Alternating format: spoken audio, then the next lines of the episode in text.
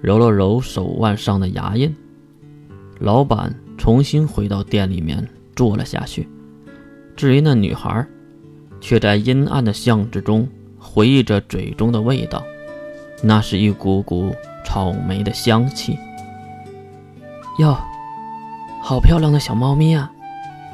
陌生的声音在身后传了过来，女孩马上瞪向黑暗之中。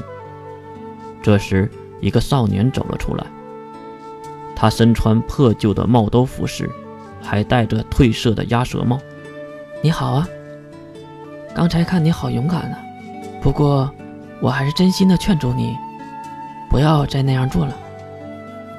女孩依然很谨慎的和对方保持着距离。少年摆摆手，表示自己是善意的。抱歉，可能吓到你了。我叫可可，哈哈，不要被我女性化的名字骗到了。我是一个实实在在的男子汉呢。其实看对方的外表就可以认出，他是一个男性。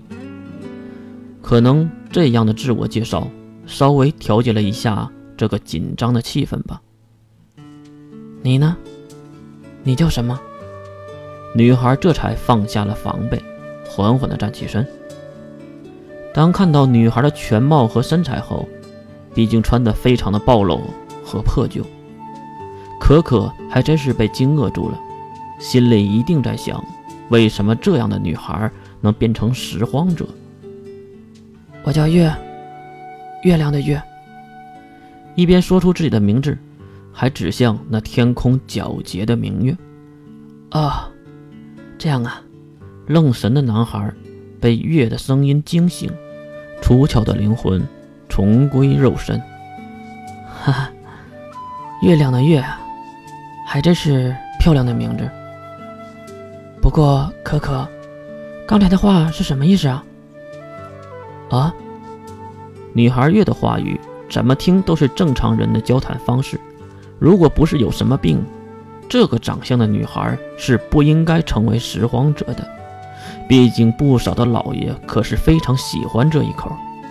想到这里，可可微微一笑：“叶妹妹，你可能不知道，魔兽频繁出没，战争频繁，最近这里的拾荒者变多了，导致管理人员不足的原因。”所以，官方下令，一旦出现拾荒者暴力行为，官方是可以直接击毙的。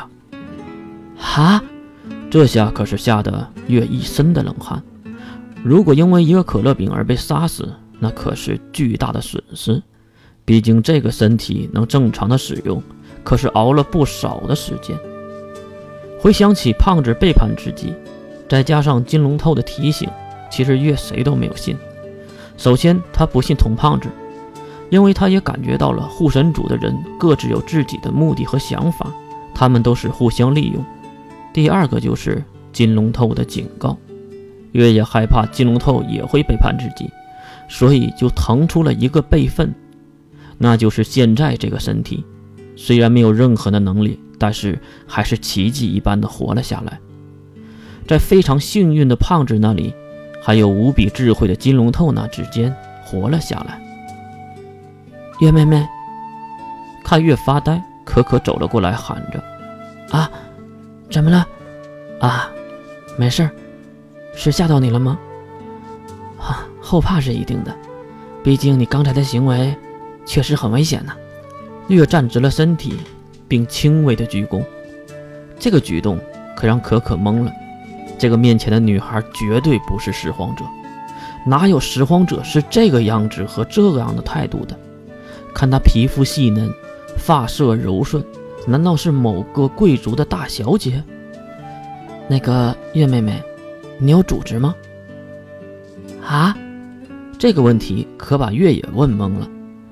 哈哈，刚拾荒不久吧？月摇摇头，几个月了。啊？这次轮到可可懵逼了。几个月，面前这个丫头是怎样活下来的呢？啊，这样吧，如果你没有加入组织，就加入我们吧，大家在一起互相照顾。毕竟里面也还有不少的女孩子，这样也很方便，不是吗？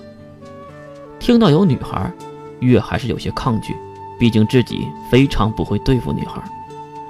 这个，看到月要打退堂鼓，可可马上禁言。这样好了，先去看看，然后再决定如何。月想了想，其实都是拾荒者，也没什么，毕竟吃了这顿还得想下一顿呢。无论什么计划，不都是要建立在自己活着的前提下吗？而且没有任何力量的自己和普通小女孩没什么区别，再加上羁绊的锁链断裂，所有人已经忘却了自己。想到这里，月还是点了点头。那，我们走吧。